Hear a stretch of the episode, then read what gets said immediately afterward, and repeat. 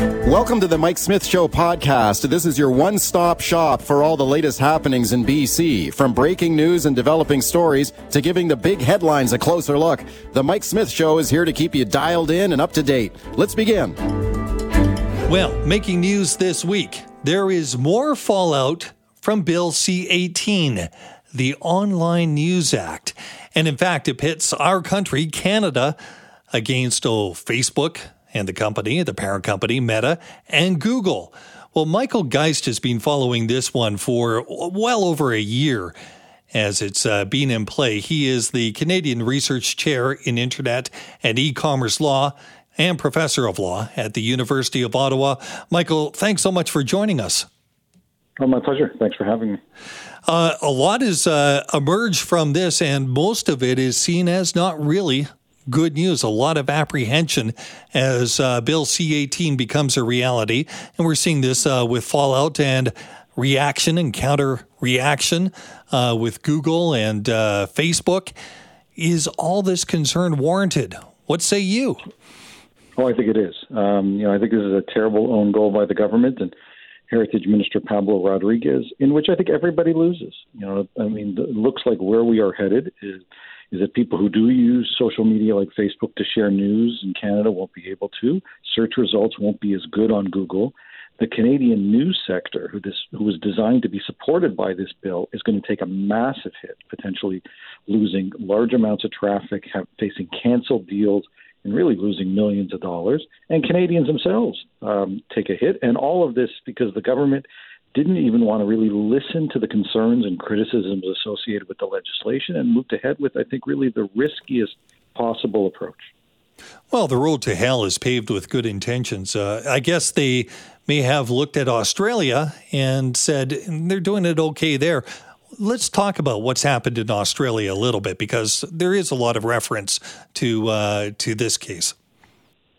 There has been, and I think in some ways the government relied too heavily on the notion that, well, if it worked out in Australia, and if they ultimately came back to the table, they being Google and Facebook, they do the same in Canada. But I think they're really drawing the wrong lessons. You know, in many ways, the Australian law had some important differences that actually gave the government in Australia the scope to negotiate some deals specifically with those companies that, that brought them on board and actually excluded them from the law. Uh, here in Canada, the government doesn't have a lot of wiggle room. And those deals in Australia were concluded several years ago, back when the economy was different. You know, Facebook has laid off tens of thousands of people in recent years. The value of news, I think, is perceived to be different. And now that so many people are looking at what's taking place in Canada around the world who think about potential legislative approaches, it actually, I think, makes it less likely that the companies will flip or cave some ways they want to move past that Australian model so that bad for us that there's a Canadian model of what happens when a government creates legislation that mandates payments for linking. We're not talking about use of content, we're talking about just links. And the companies say that that's that's a bridge too far. Now, Google is uh, the search engine used most often. Do we know if this is going to extend to other search engines? Can you just get around it by, uh, you know, switching to something like um, well, Internet Explorer or whatever it's become now? Right. I think you're thinking of Bing. Yeah, it, yeah, you probably could do that. Um, the law really just at this stage just does target those two companies, and I think that's a that's a problem because it highlights that people do share links on a whole series of services. It's a little bit hard to understand why a link on, let's say, Bing or a link on Twitter um, or link on TikTok somehow is outside of this, but links from those two services is included. And especially as we move towards more and more generative AI, I mean, I think there's a sense that more that's how people more and more will see some of this news. Legislation doesn't address that at all. And so the government's not only dug itself into a hole with this legislation, but it's created a bill that, that doesn't really look ahead to where much of this is, is moving. Let's back up just a little bit and take a look at the challenge here the government was trying to address. What was that? Well, I think it's, readily apparent to many that the, the news sector has struggled and that there's been a, a real rise in, in the success from on digital advertising with those two companies. I think the mistake was thinking that there's a connection between the news linking on those sites and their success in digital advertising. News just doesn't have very much to do with any of that. So the government was looking for a solution. It could have identified a number of other possibilities that wouldn't have raised the risks associated with mandated payments for links, the concerns around risks to independence of the press. But instead, it went with this approach, and you know, had it taken some a different track, for example, a fund model, where we would have compelled these companies to contribute a portion of the revenue into a fund to fund journalism, not to fund big com- big media companies that are indebted or the public broadcaster like the CBC, but rather a fund journalism the companies themselves seem to suggest they might have been willing to go along with that. But once you say mandated payments for links with uncapped liability, they don't even know how much they're going to be on the hook for, other than hundreds of millions of dollars. Companies have made it really clear from day one that, that this was something that they weren't comfortable with. The thing that always surprises me with uh, this type of legislation is the fact that governments and the Canadian government thinks that there is this wall, this magic line along the 49th parallel that uh, will never change, and we can regulate everything on one side and protect us from everything that happens down south. Is that the forward thinking that's guiding us now going into the future? And will technology kind of make this a moot point? Yeah, I mean, I think it's, it's less about sort of the ability for Canada to craft its own legislative solutions. I think there is scope to do that, uh, and more about making some bad choices. You know, I think if we were concerned about big tech, and there are absolutely reasons to think about appropriate regulation, we should have started with privacy and data data issues that these companies have, and and yet the government has slow walked that legislation. They've really allowed it to languish. And instead, they've prioritized things like Bill C 11, the Streaming Act that raised concerns about regulating user content, and now Bill C 18 that really threatens the, and, uh, ironically, threatens the news sector itself by leading us to a point where we may find news sharing blocked on Facebook and news links removed from Google. You know, the other thing that surprises me here is an assumption that there is a strong Canadian media right now that's able to fill any void. Uh, this may have been kind of something that was in the thinking long before we saw or started to see so many cuts right across the country, right? Well, you're you're right that this has been a tough time to be sure. I do think though that we've seen the emergence of a lot of new independent digital first media um, so while the government often cites about cites all the closures that have taken place, there have been hundreds of, of new entities that have emerged. They're they're obviously not as large as some of the more established ones, but it does point potentially to new innovation and where we may be headed. Part of the problem with the government's legislation is that it, it, it may ultimately harm those new innovative sources the most. I mean, they're the ones that are looking to build audiences, will use social media to do it uh, alongside search. And if they get cut off there, uh, they're the ones that will be hit the hardest. And that's really where, in some ways, we ought to be focused in terms of the opportunities that some of these new these new services offer. We're talking with Michael Geist, Canadian Research Chair in Internet and E-commerce Law and Professor of Law at the University of Ottawa. Michael, let's talk about uh, timelines here and impacts. What are we going to see that's different now with this legislation and when? Well, they're not going to do anything immediately. Both companies, Google and Facebook, have said they will stop either news sharing or news links in on their platforms before the law takes effect.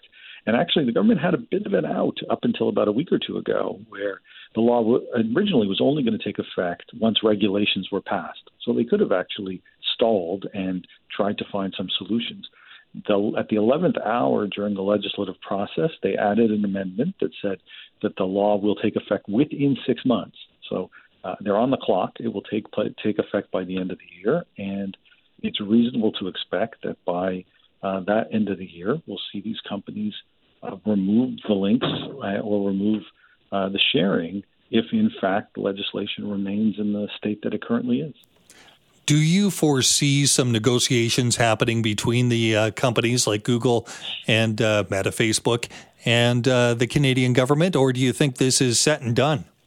Yeah, that's a great question. You know, I, I think the two companies are a little bit, are each have their own path here. You know, I think Meta, Facebook has been clear from day one that news just isn't a big part of their platform. It's about 3% of user feeds, highly substitutable. People spend the same amount of time on the platform, whether it's news or other people's you know friends' pictures, and so it doesn't sound like they're they're all that interested in finding middle ground. They they're just uncomfortable with the legislation and in some ways not unhappy about exiting the news space.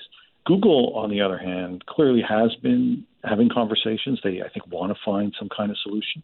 And I expect that we probably will see some negotiations. You know, some people are likening it to a game of chicken, and we'll see who who caves. But you know, I think the the problem with that kind of just you know the battle between big tech and big government is that there are a lot of jobs that are at stake here. There's a lot of businesses that that hang in the balance, and you know, this is just, you know, it's not a sporting event. This is this is one that has real consequences. I like that analogy. Not a sporting event, not one indeed. Michael Geist, uh, thanks so much for sharing your insights. Oh, my pleasure. Thanks oh. for having me.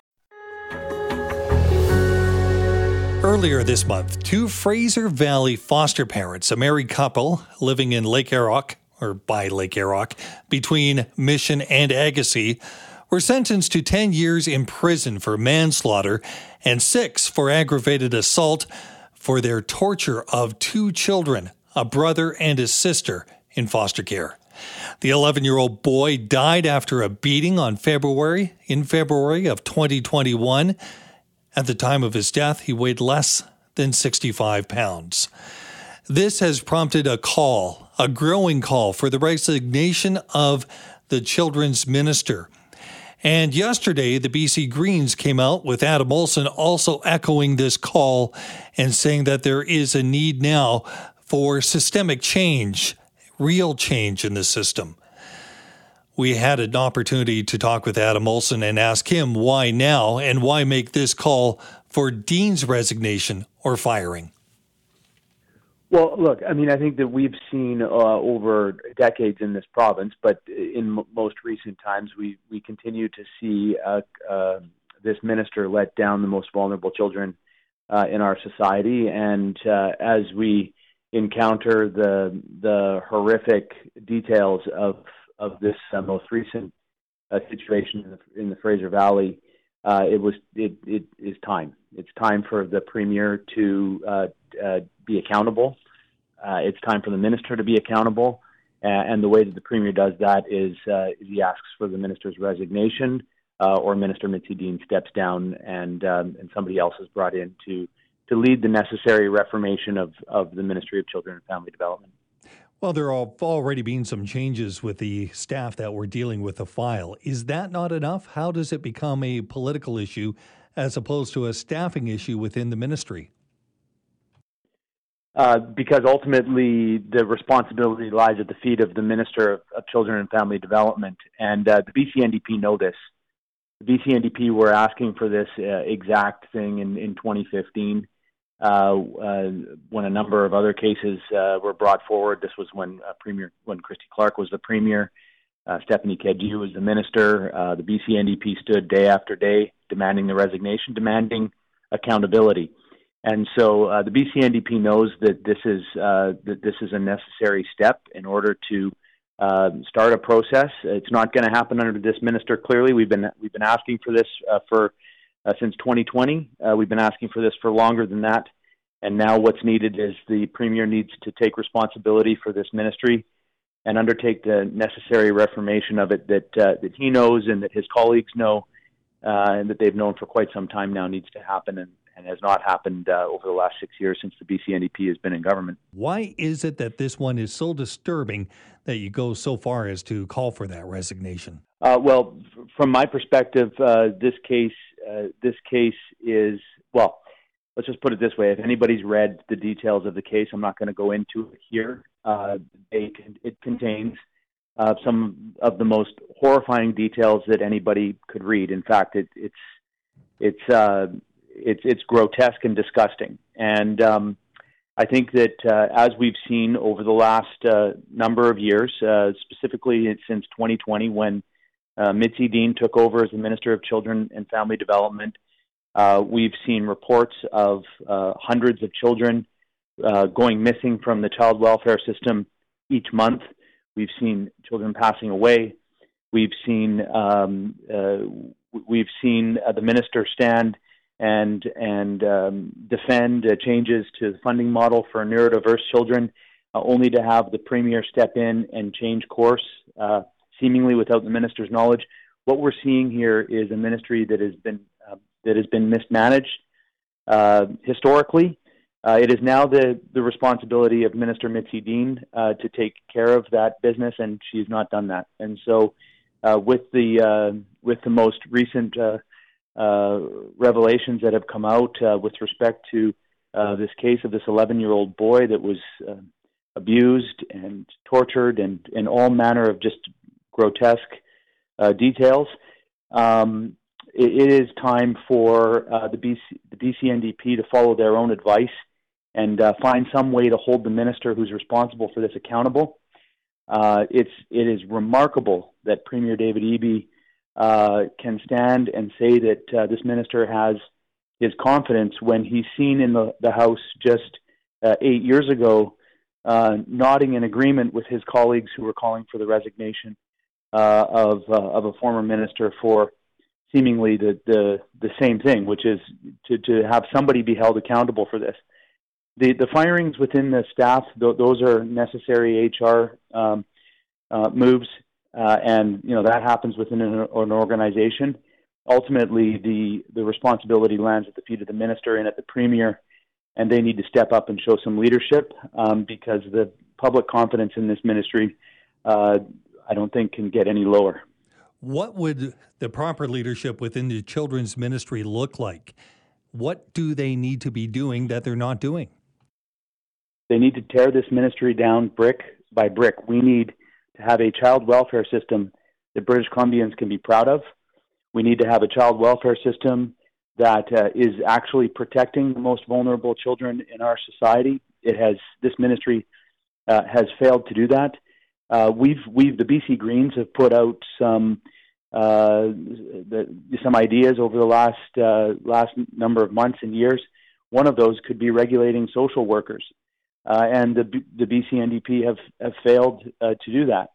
Uh, it's just basic um, regulation of, of the people who are uh, looking after these children. So we need to. We, this ministry has historically uh, overseen, and you know, part of the challenge. I'm a First Nations person, and part of the challenge that has been raised by the First Nations Leadership Council here is that this ministry continue has has been used to separate Indigenous uh, children from their families uh, they've gone to a great extent to move those children into into foster care, um, and and uh, to separate those families. We see, uh, you know, millions, billions of dollars being spent every year to do that. Uh, it's time for us to modernize child welfare in this province, and and um, it, it, can be done under this premier, uh, and he needs to to find the political will and, and just the will uh, to do that. You talk about modernizing child welfare. What do we really need to do here, especially when it comes to the communities that you're hearing more of the problems with? Is there something that requires more consultation, better understanding, or is it a staffing issue? What are we dealing with? Well, I think it, it, it's a systemic. It's absolutely a it's a systemic issue, and uh, this is the reason why I'm saying it needs to be dismantled and and put back together again because um, clearly, um, the BC NDP have taken the same approach as the former government that they criticized so soundly.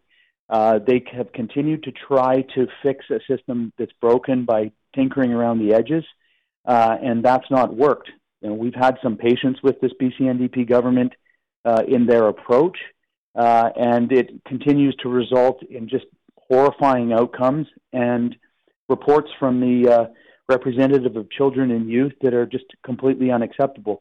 Uh, we raised this issue in this past spring session where we've got a situation where hundreds of kids go missing or are unreported, are reported to be missing every month in the child welfare system here in British Columbia. That's just uh, totally unacceptable. If the if the provincial government, if the, the, if British Columbia says these children are safer away from their families, that they need to be removed from their families. And then we have a system where they go missing. If we have a, a situation where uh, Ministry of Children and Family Development uh, can can uh, you know be absent from uh, children in care uh, for several months and have video evidence of, of shocking abuse and torture. Uh, this is a system that is not delivering uh, what what I think British Columbians would expect, and that is a, a, a loving and compassionate care for the most vulnerable children in our society. And so that's where it needs to be start to be to be built. That's the foundation it needs to be built on, and um, that is not at the core uh, of this of this system. Unfortunately, this system has been designed to set mostly, you know, the, the vast majority of the of the children in care are Indigenous uh, children, and it comes from a philosophy from decades ago that um, that uh, separating uh, Indigenous children and families is, was the was the approach. And so we need to we need to have a system that is reflective of the values that we have today. We need to be caring for these children uh, because they like I've repeated here, they are the most vulnerable in our society, and we owe it to them. We're a wealthy society. We're a proud society. We're a proud community. We need to owe we owe it to them to to to have a system that looks after them. Well, it sounds like nothing here should be something you should be proud of when we have the court hearing that uh, during the sentencing, the Dean's ministry, the children's ministry, did not pursue appointments or home visits with the boy after July 27, 2020. This is after he suffered those traumatic brain injuries. Did not pursue any home visits. Again, I come back to is that a staffing issue? Or is it an understanding issue? Or do we even know? And is that why you're calling for a whole, you know, systemic change? Yeah, it's it's it's the it's the it's it's all of those issues. you know, I I think that the reality is is that um, the fact that none of that happened, the fact that uh, that the you know that it's now 2023 and accountability is is is at the staffing level uh, seemingly has been taken care of. The, the the people who lead these ministries, the deputy minister, the minister, the pre, the cabinet, the premier, um, ultimately the responsibility falls on them because you know as you work your way through the hierarchy or the organization chart, there are a number of people that are responsible all the way through that organization chart. At the end, it lands at the feet of the minister, and at the end, the premier has a responsibility. The former Premier John Horgan said, you know, former BC NDP Premier John Horgan said, when are we going to stop protecting the the ministry, the institution, and start protecting the children? All I have to do is echo his own words. He said that in 2015 in the legislature. When is this? When is his BC NDP government going to stop protecting the ministry and start protecting the children? That is the reason why it's become, I guess, a political issue. It's not really a political issue. This is an, a, a, a, a governance issue. Who is accountable if the premier is going to stand and say he has the confidence in the minister that has allowed for this to continue to persist? Hundreds of children go missing. Standing up day in and day out and saying we're going to you know, continue to maintain a system that doesn't work for neurodiverse children, and then the premier himself has to step in and change course. How is there how is there any possibility of confidence in that scenario? And, and that, you know, Premier David Eby has said just this week that he has confidence in this minister. Well, I can tell you, First Nations Leadership Council has been very clear, very direct. They've lost confidence. And as we have seen this continue to grow, I am, I am very reluctant to call for a minister's resignation. Yeah. It took a lot for me to make this call because it's not a call I take lightly. Mr. Olsen, I can hear it. Need to know. I can hear it in your voice. Your voice tells me that you're extremely upset about this, on the verge of either anger or tears. Am I right? Well, it's both. It's I am I am I am angry and I am sad. And British Columbians need to be, uh, you know, they will have whatever emotions they encounter when they when they um, when they deal with this. But for me, uh, you know, as this story has has come to light, and as the investigation from the RCY was announced earlier this week, and more of the details of this case have have become public, there is absolute. It, it is It is astounding that our premier can arrive at the decision to do nothing. It is astounding that our premier can arrive at the decision that the minister who has been responsible for this system over the last three years, uh, in light of all of those other things that I've raised in this conversation, can continue in this post.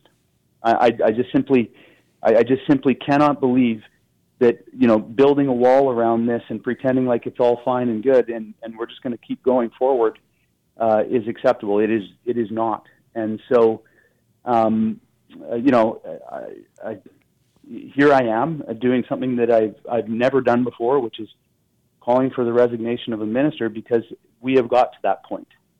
Okay, those are the words of Adam Olsen, the BC Green MLA for Saanich North and the Islands. Now, here's a surprising shift in the downtown Vancouver core, and it's got some people asking some questions. The surprising post pandemic shift is vacancies on the rise for office space to 12.3%. Now, that's uh, quite high considering this was an area just a few years ago that we were talking about the low single digits for vacancy rates in downtown Vancouver. So, what's going on in the city? How are things changing after? Well, well, coming out of the pandemic. Shouldn't say after the pandemic, still around, but after the height of the pandemic coming out, things have changed in the downtown core. But what is really happening? Well, Glenn Gardner is a principal at Avison Young. That's a commercial real estate firm, and he joins us now. Uh, Glenn, uh, what is going on with Vancouver? What can we make from 12.3%? Because that seems shocking to me. Yeah, and that's uh, uh it, it would uh, for sure when you look at, it, especially where we were back in 2019. But it was a bit of a perfect storm when you when you look at it holistically, uh, right? The um, we had the pandemic. People obviously uh, started to work from home. Uh, that has slowly been sort of coming back. So that is one piece of the equation.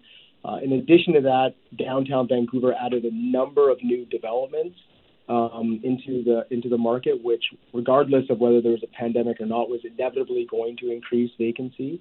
Uh, and then the third piece of the puzzle is just that we've seen a downturn, especially from the technology industry, uh, in in how much space they are occupying, and and you know they are the one, I would say the one industry that's definitely had the most difficulty getting people back into the office. Uh, so it's kind of the, the, those three specific occurrences that really resulted in in vacancy climbing up to where we see it today. I guess it's a bit of a head scratcher because only a few years ago we were hearing about all the, um, well, it's about two or three years ago, we we're hearing about the tech unicorns in BC. And there was a great deal of excitement around things like Amazon coming in with an office here and Microsoft having a bigger presence here. Now, all that has changed, as you mentioned. But was it a little bit fickle, fickle kind of to begin with? Is that how those in commercial real estate view tech? You know, tech tech is a pretty interesting um, sector because you know when a lot of people think of tech, they think of the Microsofts and the Amazons, but there are uh, you know variety of different technology companies today as compared to 10 years ago. You know, there's there's law tech, there's accounting tech, there's all kinds of different technologies. You know, when you look at the big technology firms in our city, specifically Microsoft and Amazon, both of them have, for the most part, kind of kept the presences that they've committed to. Um, it's really the smaller technology companies that we're seeing giving back uh, uh, um, or trying to sublease their space. And, and part of that is just the, the crunch that they've seen financially uh, and the ability, you know, their access to capital is not the same as it was before. So one of the easiest ways, or one of the quickest ways, I should say, to to uh, alleviate costs is to look at, you know, reducing the the, the, the cost on on their facilities.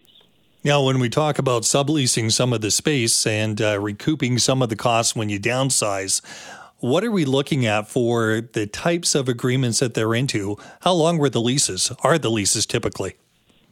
Uh, yeah, and then uh, there's a variety. Of, you know, that's that's that's um, a difficult question to answer because every sublease is very unique and, and, and different with respect to who it is that's subleasing the space, what building that space is in, um, you know, how long that sublease term is for. Uh, you know, that can vary from from sublease to sublease. But what I will say is that high quality subleases in good quality buildings uh, have been and will continue to move very quickly. Um, you know, it's it's the older stock space that someone's been maybe occupying for 15 or 20 years that that just is out of date and not updated for today's world. Those are the spaces that tend to sit around and not uh, not not move very quickly. You know, we we did see uh, a number of technology companies put their spaces on sublease. There was very little activity, I would say. Uh, you know, from from you know for the last 12 months. But as we sit today, uh, that world is, is slowly but surely changing. We're seeing a number of new entrants come into our marketplaces. You know, the, some of the technology space that was listed for sublease that was moving has now got multiple offers on it. So it's a bit of a positive news story uh, as we as we sit here today. When you see that vacancy number of 12, 12.3 percent, that is the combination of head lease and sublease space. But it's also you know a moment in time for the past. It doesn't really have a look forward. Um, so you know as we look forward into that number, you know, I, I think we're going to see that number begin to creep back, uh, creep back down. Now, you've hit on something that I've got to ask a couple more questions about because I want to know what the shape of the city is going to look like. If it is not tech or even uh, the smaller tech, it's got to be something else. You're mentioning that there is interest in office space. Is there any sector that you're starting to see that is coming into our city that we haven't seen before? Um, you know, you're seeing a lot of biotechnology firms um, begin to either uh, uh, expand their presences here or, or begin to come here. Um, AI firms, and I guess that falls into technology, but I think we're going to see AI begin to really take off in our city. Um, uh, you know, the technology world, by the way, just in general, um, we're continuing to see new entrants come from the United States into our marketplace, some for the very first time. Um, and then you see a lot of the very traditional type sectors, the law firms, the accounting firms, the financial uh, uh, companies, um, have all been slowly but surely growing over the last two to three years. So, you know, the technology sector, I would say, is the one industry that we're, we saw have the largest slowdown, but it's starting to pick back up, and, and all the traditional downtown Vancouver type tendencies that we've seen over the last 20 years. Um, they're also continuing to grow. The mining industry has, definitely been seeing a lot of growth um, as, as that industry has been doing very well, um, both during the pandemic and then after the pandemic. As my friends in tech would quickly point out, everything basically is tech, so it doesn't matter. There's so many definitions of tech out there. But that being said, I would imagine the height of the pandemic also increased the ability for us to understand that you can work from home and do so if you are law firms, accounting firms, uh, places like that that generally had a legacy presence in the downtown core. Are you starting to see an exodus from that as other interest comes in? What is uh, coming out of the pandemic? Are we work from home? Are we a mix? Or are we coming back into the office? Yeah, again, I think that, that again, very specific per per company. Um, but generally speaking, I would say that, uh, that there's there's an increased amount of flexibility that employers are providing employees. Um, but the one thing that I would say is consistent is that almost entirely, maybe some technology companies not so much, but all of the other industries are requiring their employees to come back at least a portion of the time. Um, you know, if I was to pick the average on what we hear out in the marketplace, it would be three days a week.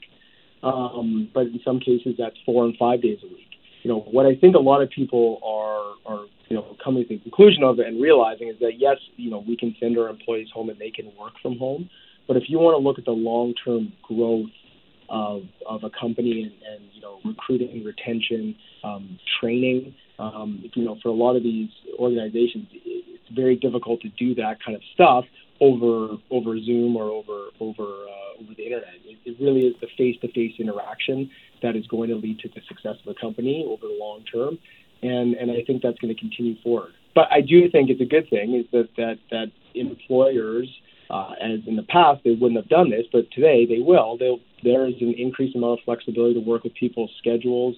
You know, if you're a parent dropping off or picking up your kid, working different hours than just nine to five that we've traditionally always worked. Um, so I think that's a really good thing that's come out of the pandemic. Okay, we're talking with Glenn Gardner, principal at commercial real estate firm Avison Young. And, um, you know, Glenn, when we start to take a look at Vancouver, how does it compare to what you're seeing in cities like Calgary and Toronto? Yeah, and I think that's that that's a great question. Um, you know, when you look at Vancouver, even just not just from Canadian perspective, from the North American perspective, you know, Vancouver really is the the, the shining star of the entire commercial real estate world. Know, we have uh, for North America, we have the lowest vacancy out of any major metropolitan city in in uh, in Canada and the United States. So holistically, we're doing extremely well. Um, you know, and, and that that really has to do with the fact that you know we've had some some uh, um, big entrants into our market as of recently. We've had the Microsofts and Amazons, of course.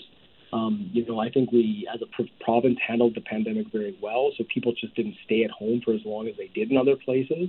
Um, but when you really look at our vacancy rate and compare it to any of the major markets, whether that's Calgary, Toronto, Montreal, New York, San Francisco, any of the major markets, we really are uh, a unicorn um, when you when you think about uh, where vacancy is across all those markets.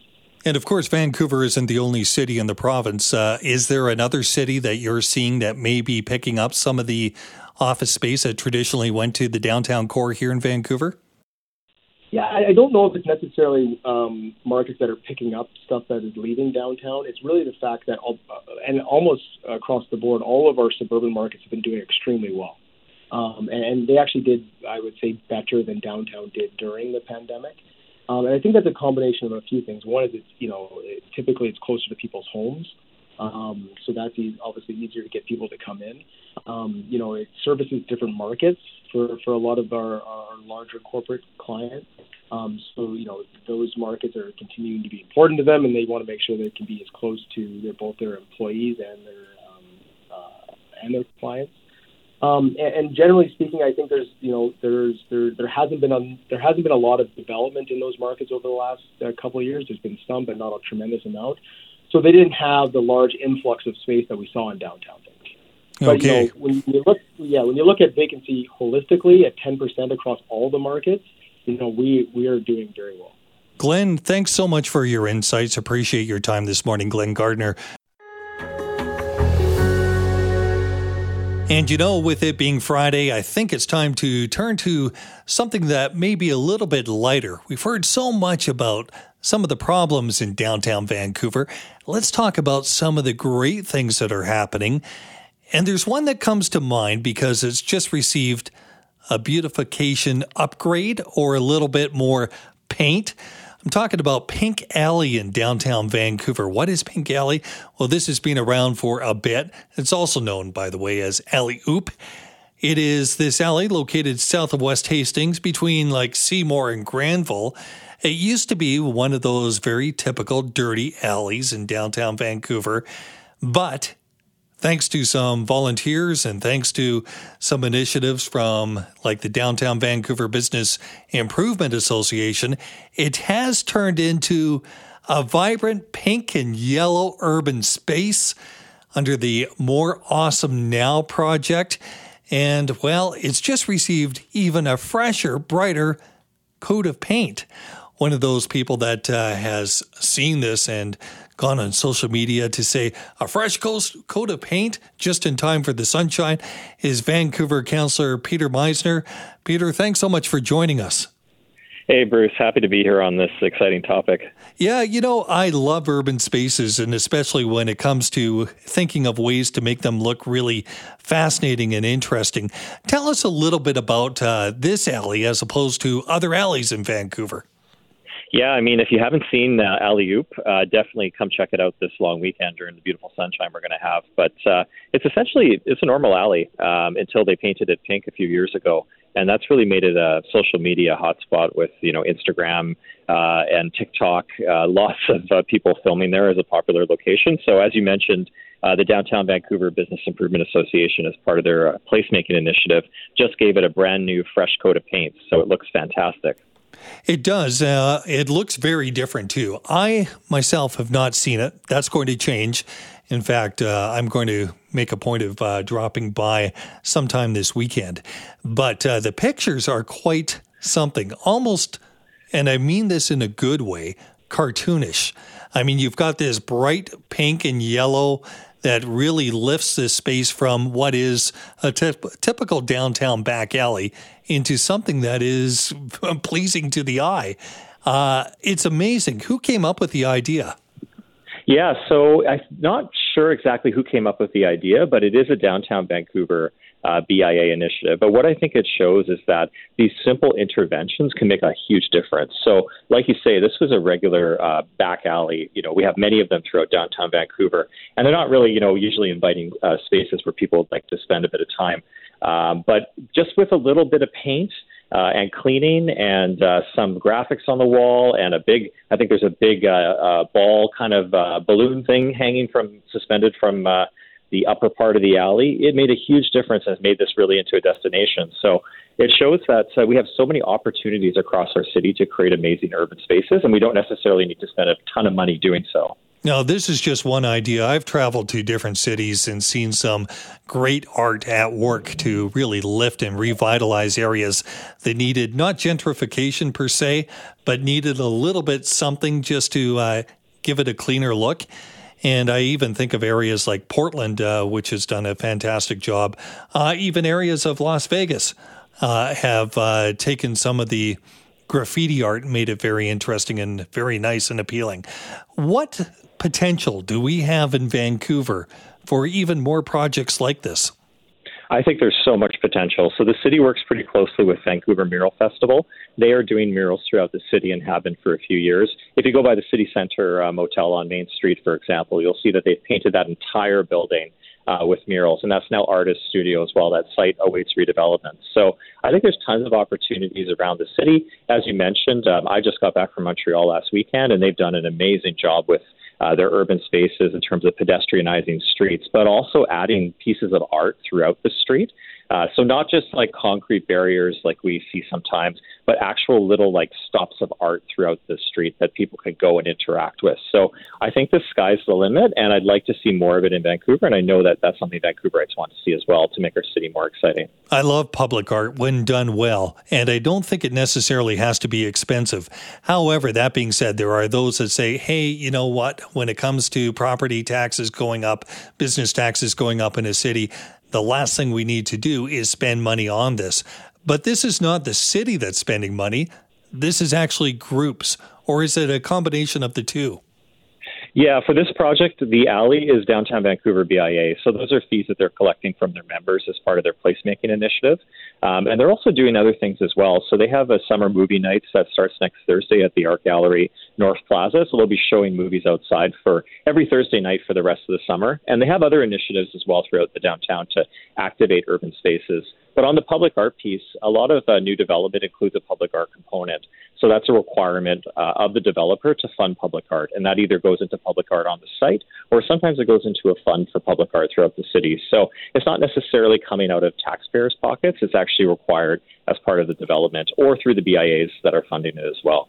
We're talking with Councillor Peter Meiszner and talking about this one in particular, Alley Oop, which has just received a brand new coat of paint, pink and yellow. Uh, looks kind of spectacular, cartoonish, but in a good way. Those are my words, not anybody else's.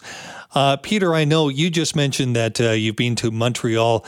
Montreal and other cities around the world. What impresses you? What lessons can you take back uh, based on things that you've seen?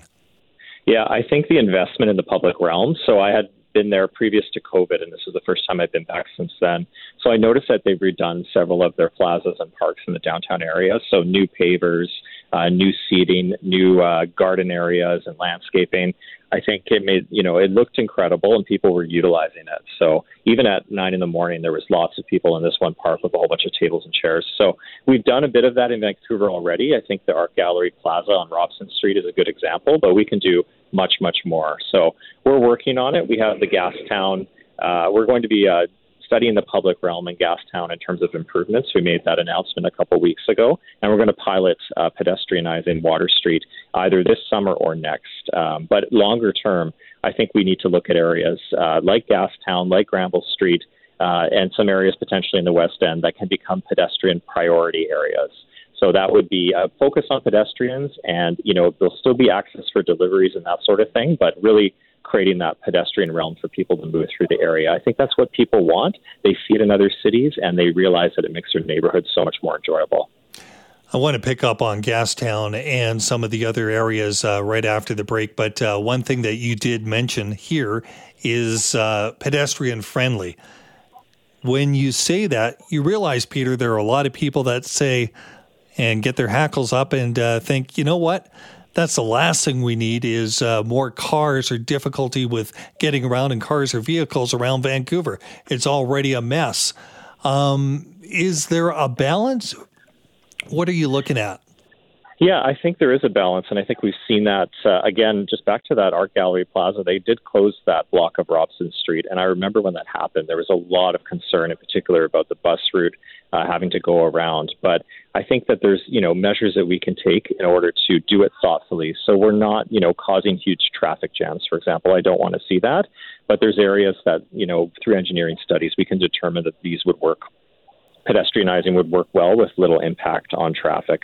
But I do understand people's concerns about getting into downtown and how that can be challenging sometimes.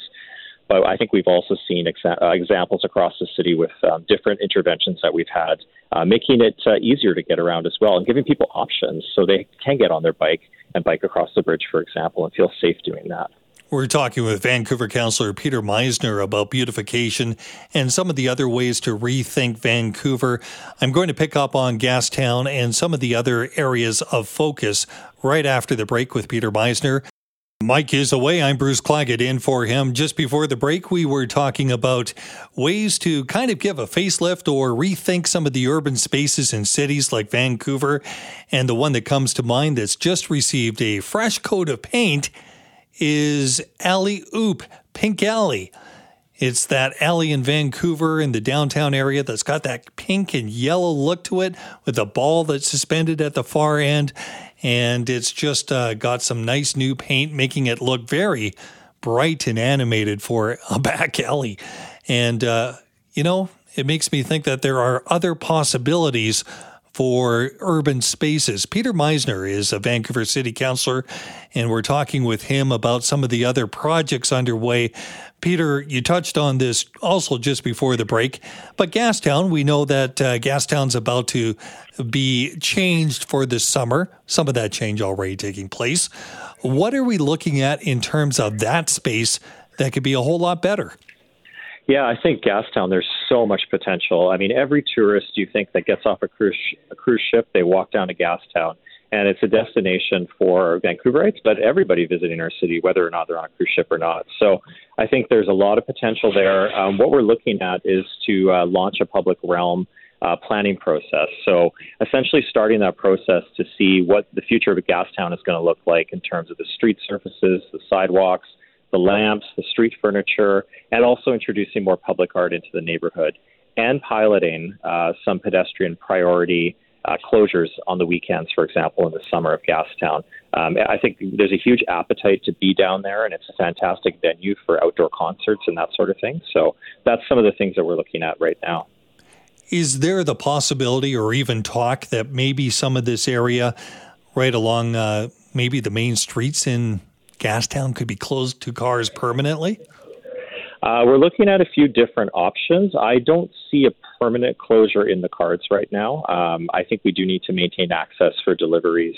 And uh, there are some buildings in that neighborhood that are difficult to access if we were to do something like that. But I think what we can look at is what they do in Montreal, for example. I was mentioning uh, my trip to Montreal before. But on St. Catherine Street, for example, in Montreal, they close it during the summer uh, from I think it's about nine to five or seven to five during the day, and then they open it in the evening for deliveries and, and normal traffic. So there's lots of technology out there in order to do this. There's a retractable bollards that can come up from the street, uh, at, you know, and be retracted and brought up to to uh, block traffic, for example, or open the street to traffic. So we're looking at everything, but we're also cognizant of the fact that there's businesses down there that need to have access for deliveries and that sort of thing.